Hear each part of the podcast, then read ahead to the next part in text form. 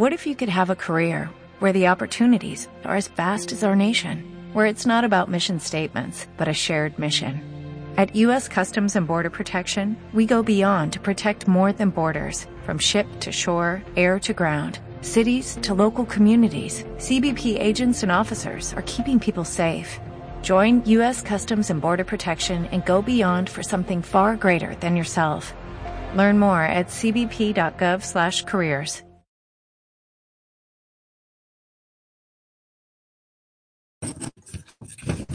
Bienvenidos a la serie de conferencias online gratuitas que ha convocado el grupo educativo que conforman las escuelas de negocios del Centro de Estudios Financieros, sus principales sedes en Madrid, Barcelona, Valencia y Santo Domingo, y la Universidad a Distancia de Madrid.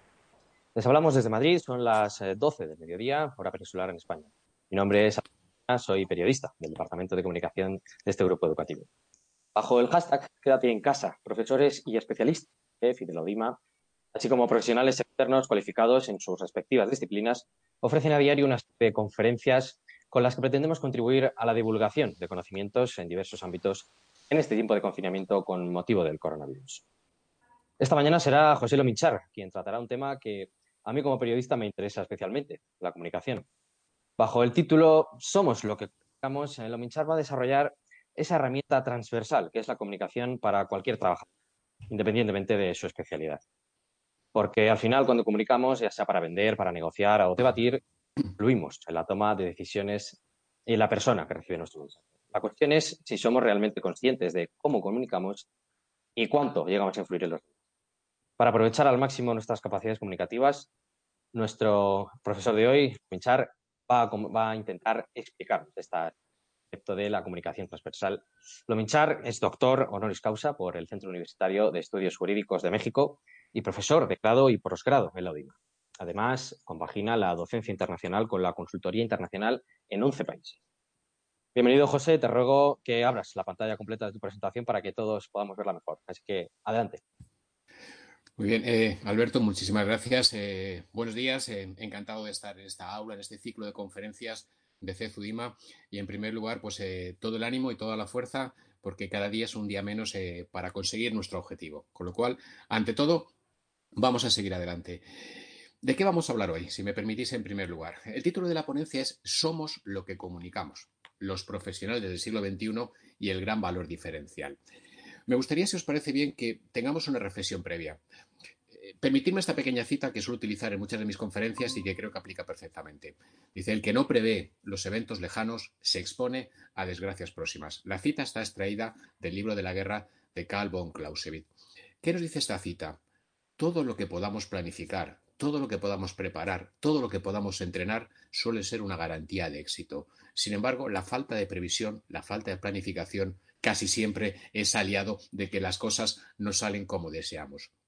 Vamos a trasladar este elemento a nuestro tema de hoy, la comunicación, pero la comunicación, como decía Alberto, como una herramienta transversal. Somos lo que comunicamos. Cada uno de nosotros y de nosotras es el mejor embajador de uno mismo. Da igual la profesión, da igual el sector, da igual el país. ¿Realmente somos conscientes de lo que transmitimos? ¿Somos conscientes de la magnífica herramienta que tenemos gracias a la comunicación? O mejor dicho, gracias al buen uso de las palabras, vamos a hablar de todo eso.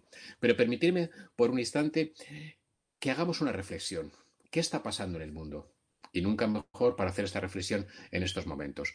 Es decir, vivimos una situación excepcional, no solamente eh, por el COVID-19, ya estábamos viviendo una situación excepcional, diferente, uno de los momentos de mayores avances tecnológicos en la historia de la humanidad. Con lo cual, me gustaría que reflexionáramos en un primer momento sobre qué sucede a nivel mundial, qué sucede en nuestro entorno, porque creo que debemos de ser conscientes de qué es lo que busca el mercado, qué tipo de profesionales se buscan, qué necesitan las sociedades, qué tenemos que cubrir realmente en una oferta de servicios para marcar la diferencia, ¿no?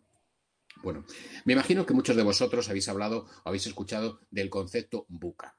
Para, todos aquellos que, que, estéis menos familiarizados, permitirme un segundo para, para refrescaros. Buca es una terminología militar, es la abreviatura de cuatro palabras que significa volatilidad, incertidumbre, complejidad y ambigüedad. Esas palabras agrupadas se denominan entorno buca. Este concepto no es nuevo, este concepto se utilizaba ya en la Guerra Fría y definía la situación de tensión que, existía en aquel momento entre Rusia y Estados Unidos. Bueno, pues esa volatilidad, incertidumbre, complejidad, ambigüedad denominada buca es un término que desapareció cuando esa Guerra Fría terminó y que se recuperó con los eh, atentados del 11 de septiembre. Desde ese momento se define el entorno socioeconómico como un entorno buca. Hoy, nunca mejor dicho, para aplicar esta denominación. ¿Qué significa ese entorno buca? Todas estas características. Bueno, pues en primer lugar se identifica con la cuarta ola tecnológica o la cuarta revolución industrial que hoy vivimos. ¿Y todo eso qué significa? Pues que están cambiando una serie de elementos que impactan directamente en cada uno de nosotros como profesionales, en las organizaciones y en la sociedad. Permitirme muy brevemente algunos de esos elementos que están eh, significando el actual momento. En primer lugar, las reglas de éxito de las empresas cambian. Fijaros que estos pequeños puntos hoy tienen todavía muchísima más aplicación como consecuencia del de, eh, COVID-19. Es decir, el modo de relación con los clientes eh, va a cambiar y especialmente a partir de este momento. Las formas de trabajar y organizarnos, es decir, el teletrabajo, el desarrollo de la tecnología, las teleplataformas, los conceptos de amenazas, riesgos difusos o intangibles. El COVID-19 no deja de ser un ejemplo de este tema. Cuando hablamos de amenazas o riesgos difusos, ¿a qué nos referimos? A todos aquellos elementos que pueden amenazar a una organización que existen y no somos conscientes de ellos. Algunos pensaréis, pero hombre, eso no se puede evitar. No se puede evitar, pero podemos estar entrenados, podemos estar preparados para prever situaciones que no tengamos previstas inicialmente, ¿de acuerdo? La preparación para cambios imprevistos. Y eso lo podemos hacer en perfiles profesionales individualmente o en organizaciones. ¿Qué más está sucediendo? Pues que las competencias y habilidades necesarias de los profesionales están variando y por extensión el modo de liderar. Este conjunto de características que son como eh, consecuencia o señas de identidad de esa cuarta revolución industrial o cuarta ola tecnológica impactan directamente en nuestras sociedades y hoy, con la situación que vivimos, de alguna manera se ven multiplicadas. Pero todo esto que os estoy contando eh, no es nuevo, lleva una década con nosotros. Ya hay nuevas olas tecnológicas, ya haber nuevos desarrollos tecnológicos que nos van a impactar. La siguiente ola tecnológica ya está en marcha, la que será esa cuarta revolución industrial y que será la plena aplicación de las tres columnas vertebrales de la cuarta revolución industrial, la plena aplicación de la inteligencia artificial, Internet de las Cosas y Big Data. Se calcula que el tiempo de impacto será cinco años y que será cuatro veces más potente. Con lo cual, fijaros cómo esto está condicionando las características y los perfiles profesionales de todos los eh, profesionales, de todos los directivos y de las organizaciones. Pero esto no termina aquí. Es una carrera de fondo. Ya está en marcha esta sexta ola tecnológica. Algunos autores la definen como Human to Brand, lo que hacen las empresas y lo que representan las empresas para las personas. Se calcula que tendrá un tiempo de impacto de 10 a 15 años y tendrá una potencia 10 veces superior a la quinta ola. Con este entorno tenemos clarísimo que las características de los profesionales, las habilidades de cualquier profesional y de una organización están variando constantemente. Y ahí nos está adelantando una de las características fundamentales que cualquier profesional hoy en día debe tener. Por lo tanto, ¿de qué hablamos? De las teorías de la anticipación, la capacidad para detectar en tiempo real qué puede suceder, hacia dónde tenemos que orientarnos y ser capaces de marcar ese rumbo. Y eso es un nuevo modelo económico, social, empresarial y directivo. De todo eso estamos hablando. ¿Qué va a suceder, por tanto? Va a haber mucha tecnología, vamos a tener muchas personas y puede que haya tortugas qué papel queremos desempeñar. Es fundamental que no seamos la tortuga, sino que seamos alguien proactivo, dinámico, que de alguna manera tenga la capacidad para generar valor. Visto este entorno, vista esta situación como punto de partida, como una visión 360 grados, la primera pregunta que nos haríamos es decir, oye, ¿y el rol de los actuales profesionales, de los actuales directivos, hacia dónde se encamina? ¿Cuáles van a ser esas características, esas habilidades que tenemos que trabajar especialmente para poder ser competitivos o de alguna manera podernos situar en el entorno que estamos describiendo? Primera pregunta lógica y razonable. Es decir, ¿cuál va a ser el liderazgo en el entorno buca? ¿Cuáles son esas eh, enumeración de habilidades que yo como profesional debo de desarrollar? Bueno, aquí aparece un concepto que seguramente en alguna ocasión habéis hablado y es el concepto drive. ¿Qué es Drive? La característica que define o que definirá a los profesionales durante la próxima década. Y significa el conjunto de habilidades que deben de tener los profesionales como consecuencia de esos entornos de volatilidad, incertidumbre, complejidad y ambigüedad. El concepto Drive básicamente significa una cosa, capacidad de adaptación, flexibilidad, adaptabilidad. Si os dais cuenta, es un adjetivo, es una definición perfectamente aplicable en el momento que estamos viviendo. De esto se trata. Es decir, el futuro vendrá marcado por esa capacidad que tengan los profesionales de adaptarse a las circunstancias. No me malinterpretéis, no significa que siempre vayamos a vivir momentos negativos, pero sí momentos de cambios, de velocidad, de incertidumbre, de nuevas necesidades, de nuevas orientaciones. Y ahí es donde se está buscando, se está desarrollando ese tipo de perfil. Si me preguntáis, bueno, ¿y cuál serían ese conjunto de habilidades eh, tan cotizadas que van a formar parte de ese perfil Drive como consecuencia de estos entornos que estamos comentando? Lo tenéis en pantalla. Eh, no están por orden de importancia, pero yo os he situado en primer lugar la que seguramente más nos interesa en el día de hoy.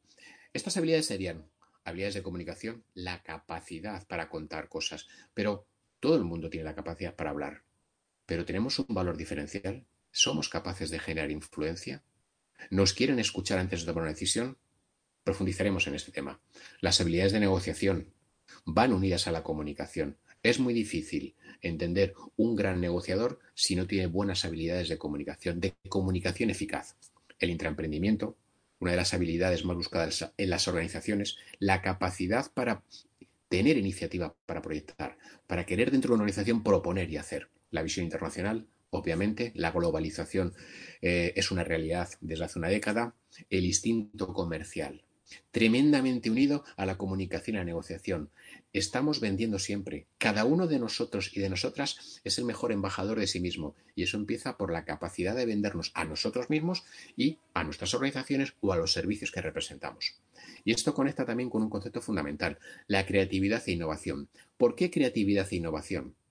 la capacidad para pensar de forma diferente, para contar las cosas de forma distinta, para ofrecer elementos que puedan generar valor en una organización o en cualquier lugar. Y luego tendríamos esa adaptación al mercado. Lo estamos viendo, ¿no? La velocidad es vertiginosa. La capacidad para adaptarnos a esa velocidad es una componente que no podemos discutir. Y ya para terminar estaría los conceptos de transformación digital, la famosa digitalización, las tecnologías y todo lo que está apareciendo actualmente. Esa cuarta la tecnológica, quinta la tecnológica, sexta la tecnológica, Big Data, inteligencia artificial, etcétera. Ahí tendríais un resumen de cuáles son esas habilidades que actualmente se cotizan.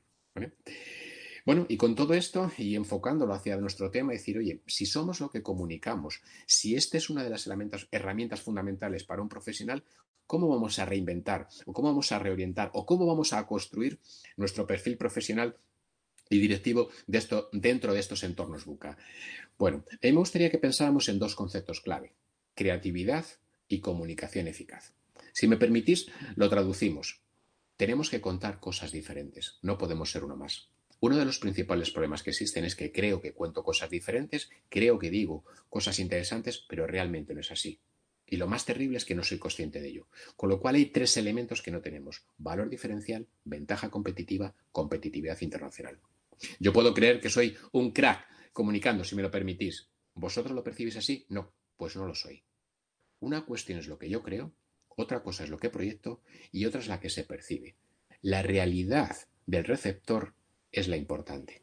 Porque ¿quién es ese receptor? Nuestro cliente, nuestro jefe, nuestro equipo, nuestra empresa para financiar. Hacia él nos dirigimos. Fundamental. Recordar que comunicamos para personas, con lo cual tenemos que buscar la conexión para todo ello. Todos sabéis que, mm, existen múltiples tipos de inteligencia. Eh, muchas veces hay gente que aprende musicalmente, ¿vale? Eh, de oído, la inteligencia musical. Otros tienen que interiorizar los conocimientos, inteligencia lógica, matemática. Otros aprenden tocando, inteligencia kinestésica. ¿Cuál es el gran secreto? Sintonizar el canal de aprendizaje de cada persona, sintonizar el canal de comunicación. Tenemos que saber hacia quién nos dirigimos, tenemos que saber cuál es el mensaje, qué buscamos, qué objetivo tenemos. Yo puedo venir a hablar de mi libro aquí, pero mi libro es interesante para este grupo, para esta empresa, para este cliente, para esta organización. Y ahí estáis viendo algunas de las distorsiones que habitualmente tenemos y que veremos más adelante. Hablamos de creatividad. Fijaros, el concepto de creatividad es otra herramienta que habitualmente desarrollamos poco y que sería una magnífica oportunidad para trabajar. ¿Cómo sería un proceso de creatividad? El buen uso de la inteligencia genera talento. El talento está después de la formación debemos de seguir formándonos constantemente. La creatividad es una característica del talento. ¿Qué es la creatividad? la producción intencionada de innovaciones eficaces. Si os parece bien, lo digo de otra manera, la capacidad para generar ideas y la capacidad para contarlas de forma diferente. Ahí tenéis ese binomio de creatividad y comunicación. Hacer cosas diferentes y contarlo de forma distinta.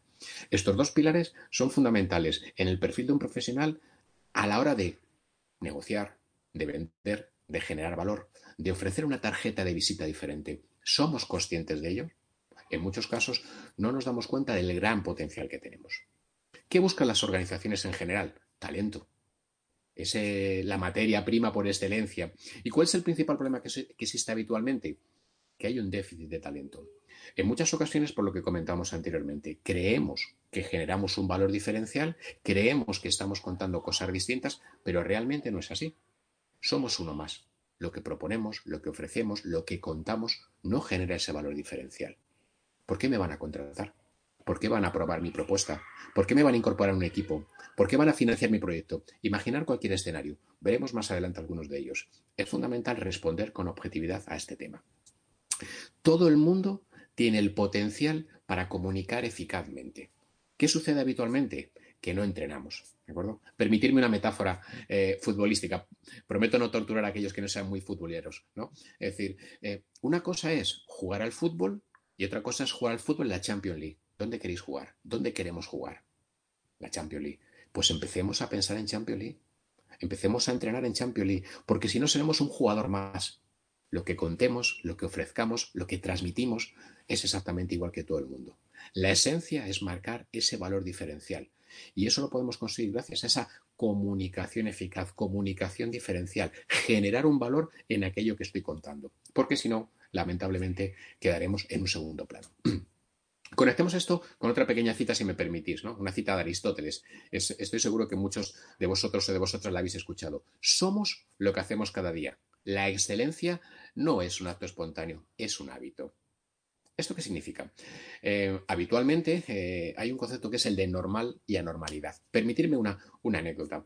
Eh, me imagino que la gran mayoría de vosotros estáis hoy, en casa, en vuestros despachos, en una habitación, evidentemente en este retiro espiritual, si me permitís la expresión que, estamos viviendo. Imaginar que la puerta que tenéis en casa es una puerta de cristal. ¿De acuerdo? En ese despacho, en esa habitación, una zona importante de vuestra casa. Se rompe la, la puerta de cristal, el cristal estalla. ¿Qué va a suceder cada vez que pasáis por esa puerta?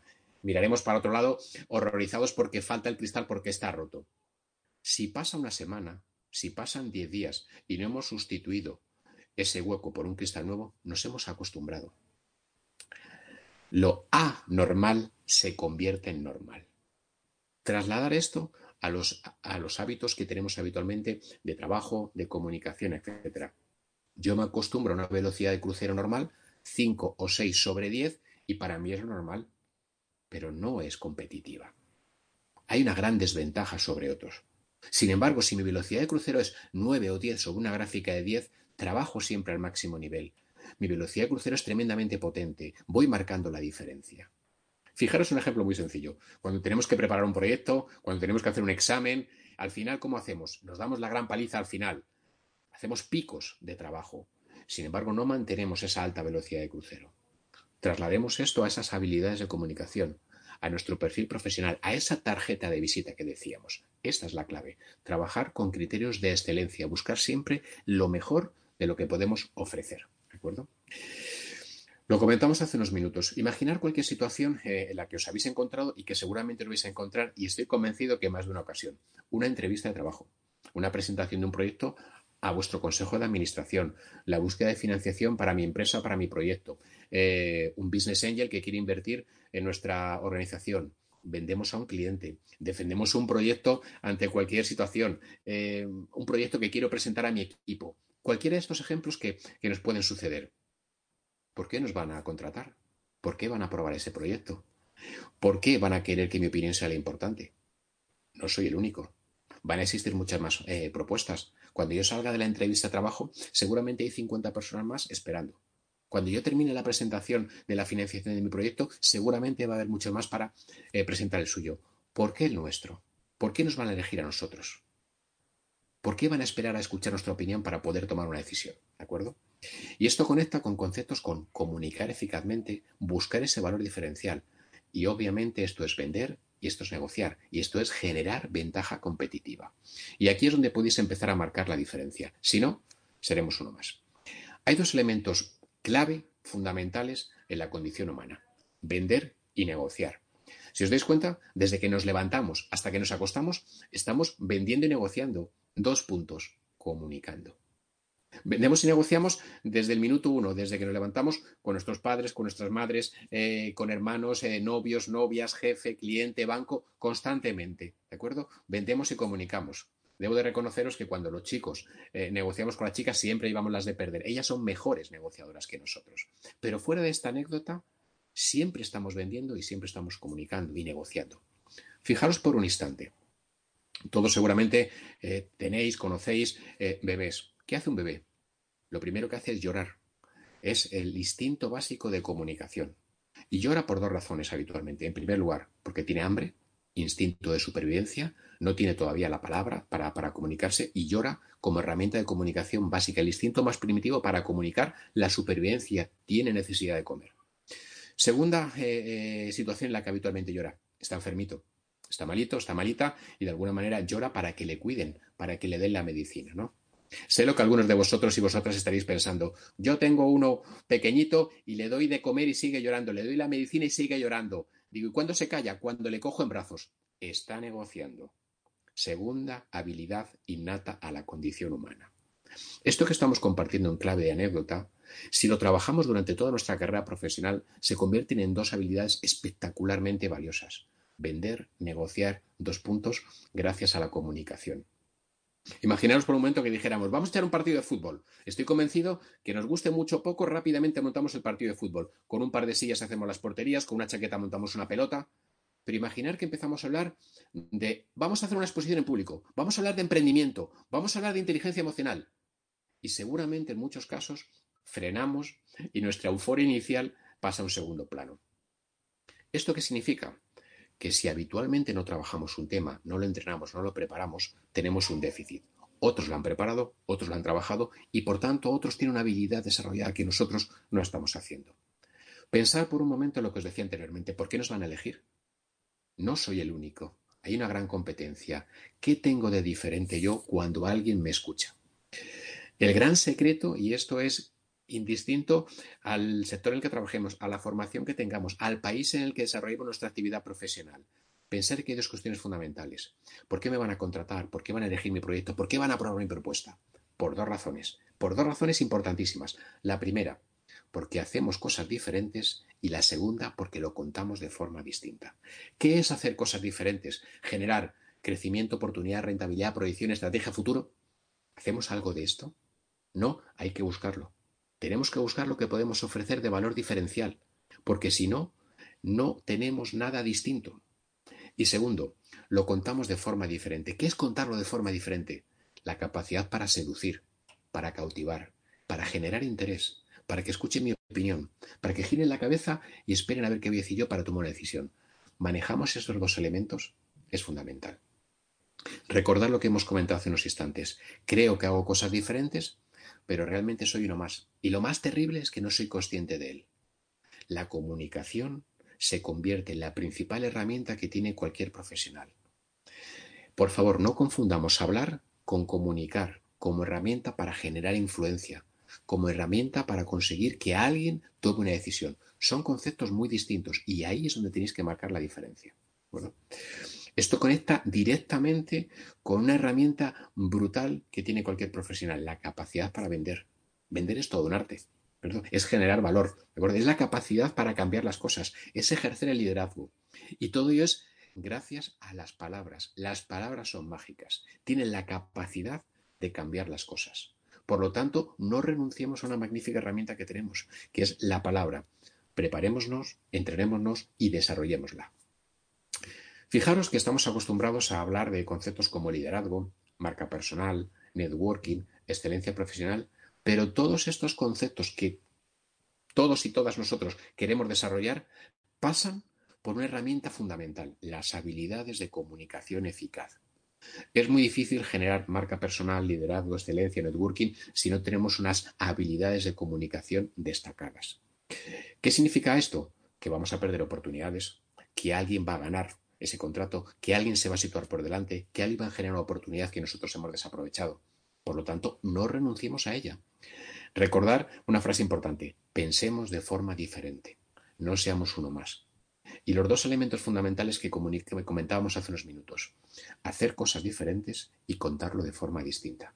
Generar valor diferencial y contarlo de forma que genere valor. Esta es la clave. Os comparto esta fotografía en pantalla, ¿no? Me imagino que todos y todas le conocéis, ¿no? George Clooney. Me preguntaréis, oye, ¿por qué nos pones a, George Clooney aquí? En todos estos años eh, dando clase y, en experimentos, siempre pregunto, oye, ¿qué figura de los que salen en, televisión, de los que son más conocidos, os parece más interesante? Bueno, y, el resultado es que este caballero es uno de los eh, más votados, ¿no? Las chicas consideran que es un caballero, un seductor, un galán, todo, todo un caballero, y los chicos todos queremos ser como él, con lo cual en los dos casos eh, es votado. Fijaros por un momento, es un ejemplo de comunicación. Os lo pongo, si me permitís, en un, en un grado extremo. Vive de su imagen. Si queréis que alguien busque en Internet sus imágenes de hace 30 años. Alguno me estará diciendo, ¿vas a romper el mito? No, por favor. Lo que quiero que veáis es cómo es un proceso de evolución, de crecimiento, de entrenamiento, de preparación. Todo está absolutamente preparado. ¿De acuerdo? En su caso concreto, es un profesional de la comunicación. ¿De acuerdo? Nosotros tenemos que ser profesionales comunicando desde nuestra área de trabajo. ¿De acuerdo? En su caso concreto, esta, es, fijaros, esta foto no es, no es tampoco de las más habituales. Él no suele llevar normalmente corbata. ¿De acuerdo? Y cuando lleva corbata hay detalles. Son corbatas de nudo estrecho. ¿Por qué? Porque la longitud de su cuello así lo recomienda. Casi siempre lleva chaquetas en tonos grises, negros o azules y fondos blancos. ¿Por qué? Porque tiene un estudio cromático de su piel y de su pelo y es lo más recomendable. Su lenguaje corporal, fijaros cómo es. Siempre es un tono cercano, conciliador. Es decir, es un magnífico profesional de esto. ¿Por qué os pongo este ejemplo? Sin llegar a este extremo, todos tenemos la capacidad para entrenar y preparar nuestras habilidades de comunicación. Y todos podemos generar valor comunicando eficazmente. ¿De acuerdo? Yo ahora me preguntaría, ¿somos capaces de seducir? ¿Tenemos esa capacidad para desarrollar la seducción? ¿De acuerdo? Y la siguiente pregunta es muy, es muy, es muy sencilla. ¿Qué transmitimos? ¿Soy consciente de lo que transmito? A partir de ahí empezaría nuestro ejercicio. La seducción, en el buen sentido, no depende de incitar voluntariamente al otro. Tenemos que despertar esa seducción, tenemos que generar ese valor, tenemos que contar las cosas diferentes, porque si hacemos eso es realmente cuando estamos consiguiendo esa capacidad de seducción profesional. ¿De acuerdo? Cada uno de vosotros y de vosotras es un regalo. ¿De acuerdo? Os lo digo totalmente convencido. Es fundamental que cada vez que alguien os conozca piense, wow, Qué suerte haber conocido a este chico, a esta chica. Es impresionante a nivel personal, a nivel profesional. Qué suerte, es un regalo haber tenido la oportunidad de conocerlo. Así debemos de conseguir que nuestra tarjeta de visita sea potente. Hay que cuidar la actitud, cómo hablo, y hay que ser congruentes, lo que digo con lo que hago, lo que comunico con lo que después desarrollo. Es fundamental, ¿de acuerdo? A partir de ahí me gustaría que pensáramos por un momento. Y cuando tenemos que vender, y cuando tenemos que comunicar, ¿qué hacemos? Si yo tuviera, por ejemplo, aquí este, este teléfono y tuviera que trasladaros cualquier mensaje, seguramente que empezaríamos a escribirlo, pues este es el iPhone 728, eh, podemos conectar a 45 planetas, hacer una relación con 35 eh, extraterrestres, etcétera, etcétera, etcétera. Realmente eso no interesa a nadie. ¿Qué vendemos? Vendemos emociones, conectamos con las emociones. Esta es la esencia. Cada vez que vayamos a vender, que vayamos a comunicar, tenemos que buscar una conexión emocional. Esto es fundamental. Esto es clave. Vendemos emociones. La conexión emocional se consigue gracias a la comunicación. Es fundamental. ¿De acuerdo?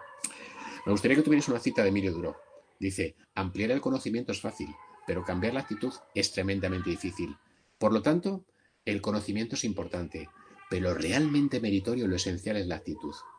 Si somos capaces de estar convencidos que la comunicación se debe convertir en una herramienta fundamental para mi perfil profesional, mi actitud es la clave. Entender que cambiando mi actitud y orientándome hacia esto, tengo una oportunidad. Esto es fundamental. La actitud marcará la diferencia en todos vosotros. Si profundizamos en el tema de la comunicación, fijaros, cada vez que hablamos, cada vez que transmitimos algo, hay un montón de elementos, hay muchísimas variables que entran en juego. El mensaje, ¿de acuerdo? El destinatario, los objetivos, qué comunico, por qué comunico, a quién me dirijo. Todos esos elementos habitualmente no somos conscientes de ellos. Hablamos pero normalmente no hacemos una planificación. Alguno me dirá, oye, a ver si cada vez que voy a contar algo tengo que tenerlo estructurado. No es eso. Imaginaros dos posibles escenarios. El día a día, la venta como profesionales, ahí tenéis un ejemplo, y dos, tengo que preparar una charla, una presentación, una conferencia, una exposición. Son dos ejemplos que os podéis encontrar habitualmente. En cualquiera de los dos casos debemos de tener una comunicación eficaz. En el día a día somos los mejores embajadores de nosotros. En el segundo caso, tengo que preparar adecuadamente esa intervención, la presentación ante un cliente. No puedo llegar a improvisar. Lo vamos a ver a continuación, ¿de acuerdo? Lo comentamos hace un instante. Comunicar con éxito es conectar con las emociones de la gente. La emoción es lo que permite que alguien tome una decisión. Y todas las emociones se representan en el teatro del cuerpo, ya lo decía Antonio Damasio. Es decir, cada vez que a ti te cuentan algo positivo, tu cuerpo lo refleja. Y si recibes un mensaje negativo, lo refleja incluso mucho más. Las palabras, por tanto, son mágicas. Crean vida. Tienen la capacidad de transformar la realidad. Por eso somos lo que comunicamos y cada uno de vosotros y de vosotras es el mejor embajador de sí mismo. Además, fijaros que existe una estrecha relación entre mala comunicación y baja productividad. ¿Esto qué significa? Otros lo cuentan mejor que nosotros. Si no cuento algo, no existe. Si no existe, no factura. Y si no factura, no es rentable. Pensar en cualquier ejemplo. Lo que no se conoce no se sabe. Si no se cuentan las cosas, no se sabe que existen. Si no se cuentan adecuadamente, no le damos el valor que se merecen. Y por tanto, cerramos oportunidades. ¿De acuerdo? Convencemos a la gente, no la aplastamos. Con lo cual, comunicar con éxito es convencer. ¿De acuerdo? No confundáis hablar con comunicar eficazmente. Todos hablamos, todos tenemos la habilidad eh, de comunicar eh, gracias a la palabra, pero eso no significa que sea una comunicación eficaz. La capacidad para generar valor, la capacidad para generar influencia, se consigue gracias a esa preparación y al utilizar la comunicación como una herramienta eficaz. Recordar también muy importante, la realidad que importa es la del receptor. Yo puedo pensar algo, puedo proyectar otra cosa, pero lo que importa es cómo me van a percibir. ¿De acuerdo? Tenemos que hacer un esfuerzo siempre por planificar todo lo que vamos a contar. Realmente que tengamos estructurado lo que queremos contar. No se improvisa nada. ¿De acuerdo? Lo que hablamos hace un segundito, fijaros, cada vez que nosotros contamos algo, ¿en qué se traduce esto? Todos estos órganos de nuestro cuerpo se ven afectados. El hígado, los pulmones, el estómago, los páncreas, todo, absolutamente. La comunicación impacta en todos ellos. Si es positiva, ¿qué nos sucede? Oye, que nos venimos arriba, como que parece que hemos crecido y que incluso tenemos más capacidad pulmonar. Es cierto, sucede de verdad. ¿Qué sucede si el mensaje, la noticia, la comunicación es negativa? Nos arrugamos, nos hacemos más pequeños, nos duele, tenemos punzadas. Es cierto, los órganos sufren. Por eso es tan importante una comunicación eficaz, un mensaje positivo, un mensaje motivador, un mensaje de ayuda. Porque ¿qué sucede si te emocionas? Que captas la atención. ¿Y qué sucede cuando captas la atención? Que hay éxito en la comunicación. Esto es fundamental, ¿de acuerdo? Me diréis, oye, ¿y, para conseguir todo eso, qué consejos eh, podemos tener? Me gustaría daros algunas pinceladas de cuáles son los grandes enemigos en la comunicación. ¿De acuerdo? Muchas veces los cometemos de forma inconsciente. Habitualmente, ¿qué sucede? No hemos entrenado, no nos hemos preparado, seguramente nunca le dedicamos tiempo a ello y bueno, pues a lo mejor son hábitos que hemos adquirido en el tiempo sin ser consciente de los mismos. Por ejemplo, la improvisación. Eh, vamos a ser eh, autocríticos, ¿no? Eh, tenemos la tendencia a improvisar. No se improvisa nunca. Tenemos una reunión y, quedamos dos compañeros en, el coche de trabajo y vamos de camino y decimos, ¿qué tal has preparado la reunión? No, yo tampoco. ¿Qué hacemos? No te preocupes, ya improviso. No se improvisa nada. ¿De acuerdo? Todo tiene que estar perfectamente planeado, preparado, organizado. Es sinónimo de éxito. La falta de escucha. También lo comentamos hace unos instantes. Vengo a hablar de mi libro, pero oiga, ¿su libro interesa? ¿Realmente este público, este cliente, ese equipo tiene interés o lo que le vamos a contar le va a servir? La falta escucha. Escuchemos qué se necesita. Recordar que comunicamos para las personas y la escucha activa es tremendamente importante. El control o descontrol del tiempo. A veces no somos capaces de limitar nuestra intervención. Hablamos, hablamos, hablamos, hablamos y puede que hayamos perdido el control del tiempo. ¿Qué significa? Perdemos el interés de quien nos escucha. Desconectan de nosotros. ¿De acuerdo? La arrogancia, la prepotencia, la soberbia. Siempre comunicamos desde un plano de, humildad, de cercanía, de sencillez. ¿De acuerdo? Otro gran enemigo, no saber comenzar ni empezar. Perdón, ni comenzar ni terminar. ¿Y esto habitualmente por qué es? porque no tenemos planificado. Muy sencillo. ¿De qué voy a hablar? ¿Cuál es mi primera idea? ¿Cuál es mi segunda idea? ¿Cuál es el objetivo que busco realmente en este, en este mensaje? en este discurso, en esta presentación. De eso se trata. Y ahí es donde tengo que trabajar y ahí es donde voy a desarrollar todas mis habilidades. Por lo tanto, nunca trabajemos sin tener estructurado lo que queremos contar. ¿De acuerdo? Escribir siempre lo que podáis. ¿De acuerdo? Importante. ¿Tenemos que vencer el miedo escénico? Sí. Alguno me dirá, es muy fácil decirlo. No nos adelantemos un paso. Identificar en primer lugar si tenemos miedo escénico. Y a partir de ahí podemos trabajar para eh, neutralizarlo. Pero lo primero es identificarlo. No busquemos excusas, no seamos objetivos. Y no pasa nada por tener miedo escénico. Todos podemos tener miedo escénico. Lo importante es identificarlo y trabajar para que eso lo podamos neutralizar. Muy importante, identificar a quién nos dirigimos. No es lo mismo hablar con un grupo profesional, ¿de acuerdo? De perfiles senior directivos de una determinada empresa que hablar, por ejemplo, con alumnos de grado. Es decir, cada uno tiene sus características. Para cada uno tenemos que lanzar un mensaje. Y es muy importante. Permitirme una, anécdota. Hace una semana yo estaba en una conferencia para un grupo de ingenieros, directores de proyecto. ¿De acuerdo? Bueno, pues salió un dato que yo les contaba. El 90% del tiempo que un director de proyectos tiene lo utiliza a comunicar.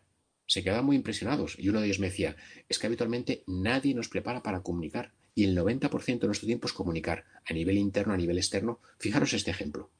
Y ellos me identificaban. Y no es lo mismo cuando tengo que hablar con eh, mis equipos a cuando tengo que hablar con mi promotor o con determinados stakeholders.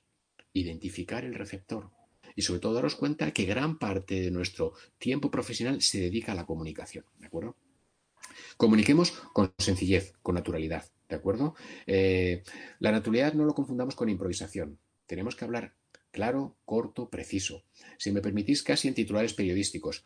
Frases que sean interesantes. Valor diferencial, ventaja competitiva, competitividad internacional. Términos precisos, cortos, pero que son muy contundentes cuando los decimos, ¿de acuerdo?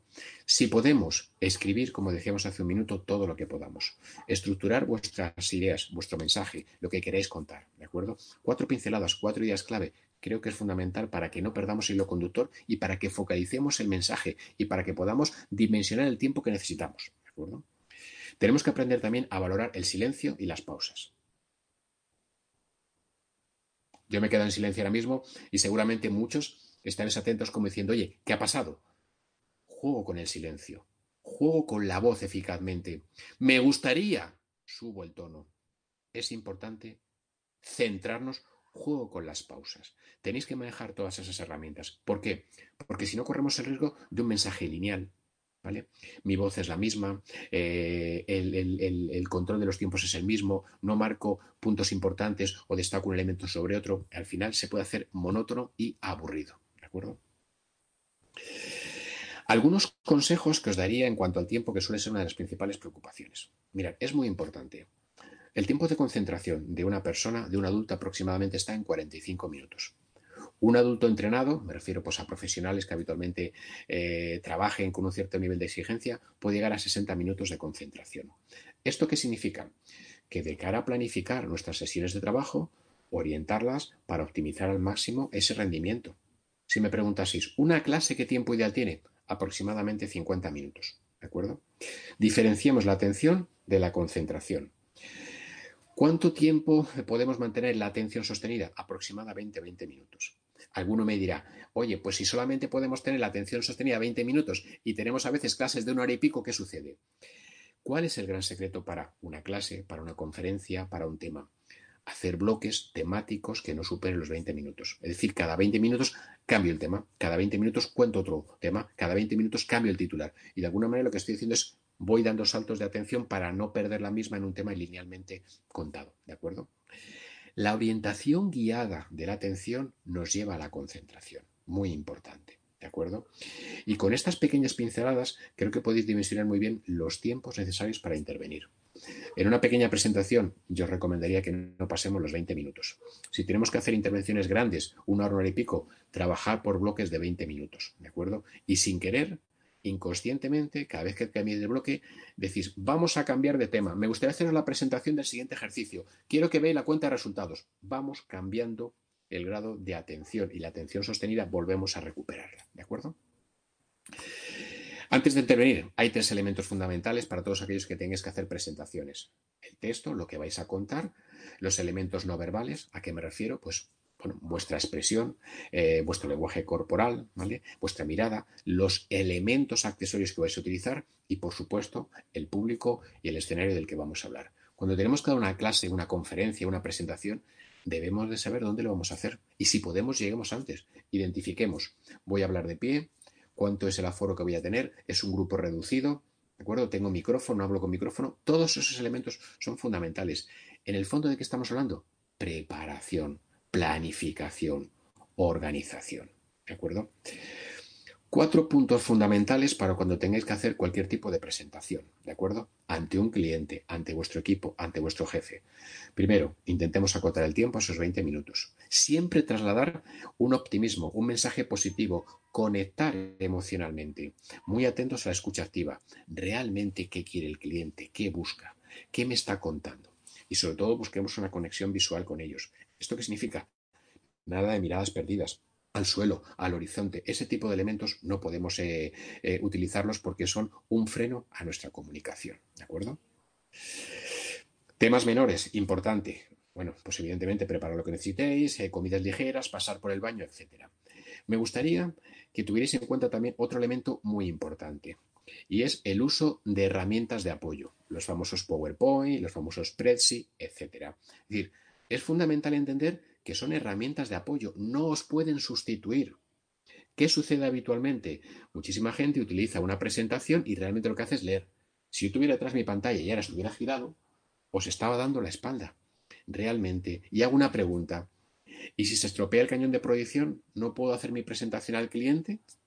¿No puedo contar los resultados económicos de este ejercicio? ¿No puedo trasladar la información a ese equipo? ¿Tengo que suspender la reunión? Prefiero no pensarlo porque se me ponen los pelos de punta. Todo ese tipo de presentaciones son herramientas de apoyo que deben de ayudar a subrayar, a destacar el mensaje que queréis trasladar, a reforzarlo, pero nunca os pueden sustituir. ¿De acuerdo? Por lo tanto, lo importante que es cada uno de vosotros y de vosotras, en lo que cuenta, cómo lo cuenta, comunicamos para las personas, es fundamental. Hoy en estos días estamos viviendo eh, grandes ejercicios de liderazgo, de comunicación, de gestión de crisis, de eficacia. Sin entrar en ideologías políticas, observar todos los líderes que veis, sean nacionales o internacionales, ¿qué os transmiten? Seguridad, ¿vale? Credibilidad, motivación, confianza, identificar quién es el que os transmite eso. Ahí tienes un gran ejercicio de comunicación, seguramente en una situación extrema, pero comunicar es una gran oportunidad. ¿Cuál es el gran secreto de todo ello? El gran secreto para comunicar eficazmente es prepararnos, la planificación. Con esto quiero terminar sobre todo subrayando que todos tenéis potencial para comunicar, que todos y todas sois los que comunicáis y es una magnífica oportunidad. Cada vez que comunicamos, vendemos, generamos valor, somos los mejores embajadores de nosotros y de nosotras. Por lo tanto, animaros a que desarrolléis al máximo vuestra comunicación. Uno de los grandes problemas que existen es el temor a comunicar, el miedo a hablar en público, el miedo a hacer una presentación. Si os dais cuenta, cuando a lo mejor estamos en una clase, una presentación y pedimos voluntarios, cuesta mucho que alguien salga. ¿Por qué? Porque habitualmente no hemos entrenado, no hemos preparado, no es algo que desarrollemos habitualmente. Sin embargo, si eso lo tenemos preparado, planificado, organizado, es algo normal, es algo espontáneo funcionamos en piloto automático. Recordar la cita de Aristóteles, es decir, trabajemos con niveles de excelencia. Si la comunicación es una herramienta para ser excelentes, tenemos que aprovecharla. Y sobre todo no nos olvidemos, cada vez que hablamos, cada vez que comunicamos, tenemos la capacidad de generar valor. Tenemos la capacidad de hacer cosas diferentes. Tenemos la capacidad de influir. Aprovechemos al máximo la misma. No perdamos oportunidades, aprovechémosla, generemos valor. Hoy en día, y con esto ya termino, Fijaros que tenemos la oportunidad de comunicar para ayudar en nuestro día a día. No hace falta que veamos a discursos eh, de líderes públicos. Cada uno de nosotros, cada una de nosotras tiene la capacidad de influir positivamente en nuestros entornos, de animar, de apoyar, de generar valor, de ofrecer solidaridad, de tender una mano a través de la palabra. Las palabras son mágicas. Tenemos que aprovechar esa magnífica herramienta para generar valor en todo aquello que hacéis en el día a día. Y hoy tenemos la oportunidad, en estos días tan extraordinarios que vivimos, de generar valor gracias a la comunicación. a vuestros amigos, a vuestros familiares, a los compañeros.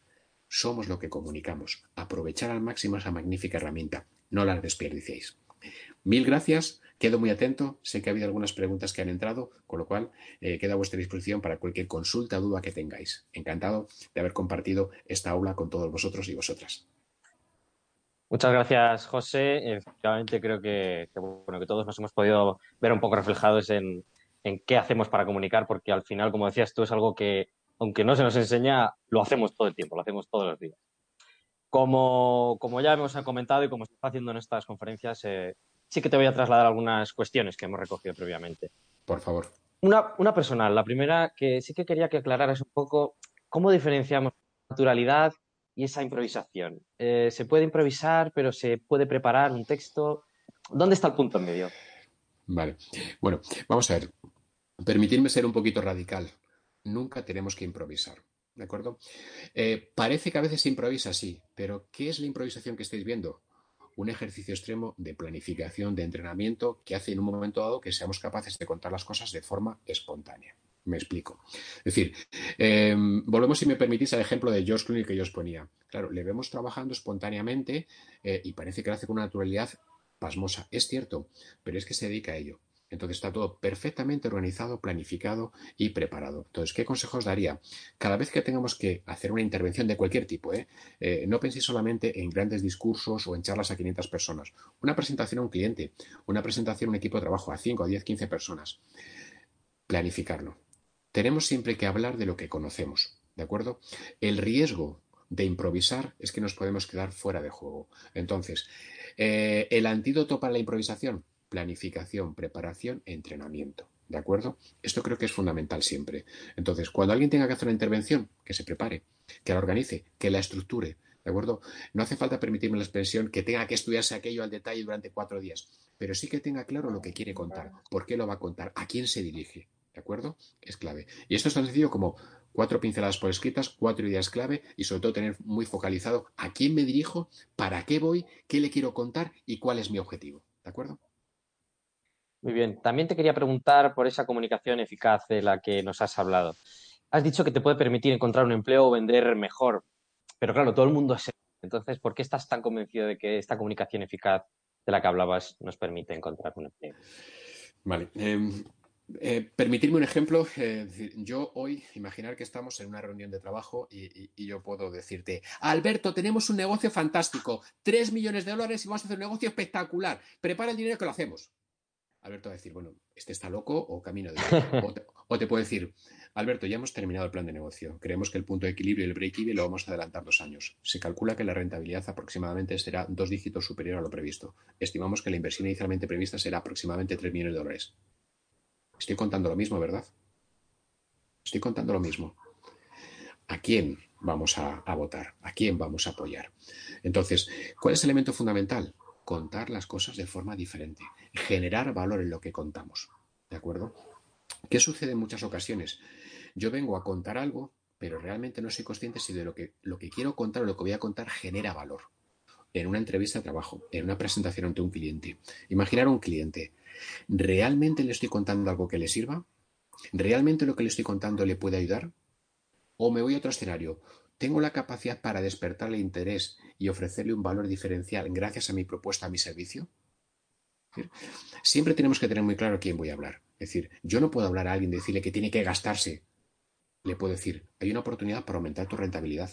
Hay una oportunidad para aumentar tu nicho de mercado. Hay una oportunidad para captar más clientes. Hay una oportunidad para ser los primeros en el mercado. ¿De acuerdo? Permitirme una expresión, eh, una frase del director de cine Woody Allen, que todos le conocéis, me parece fantástica. Las grandes ideas del mundo llegaron cinco minutos antes. ¿Qué significa eso? Alguien lo identificó antes, alguien lo detectó primero, alguien lo contó en primer lugar. Si soy capaz de hacer esos cinco minutos antes, marco la diferencia. Si no, iré a una entrevista y siempre seré uno más y contaré cosas muy parecidas y permitirme con todo el cariño. Gracias por la oportunidad. Desde que era chiquitito soñaba con, con incorporarme a este empleo. Gracias por esto. Lo cuenta todo el mundo. Contemos cosas diferentes. Esta es la clave. ¿Es posible liderar sin comunicar bien? Bueno, esta, esta pregunta yo creo que es eh, para nota, ¿no? Eh, yo creo que es muy difícil liderar si no comunicas bien. ¿De acuerdo? Vamos a diferenciar. Una cosa es el liderazgo eh, por poder, alguien que tenga una, posición eh, predominante de superioridad, evidentemente tiene una autoridad, no lo confundamos con el liderazgo. El liderazgo emana de generar credibilidad a tus entornos, a tus clientes, a tus equipos. Y aquí la comunicación es una herramienta fundamental. ¿De acuerdo?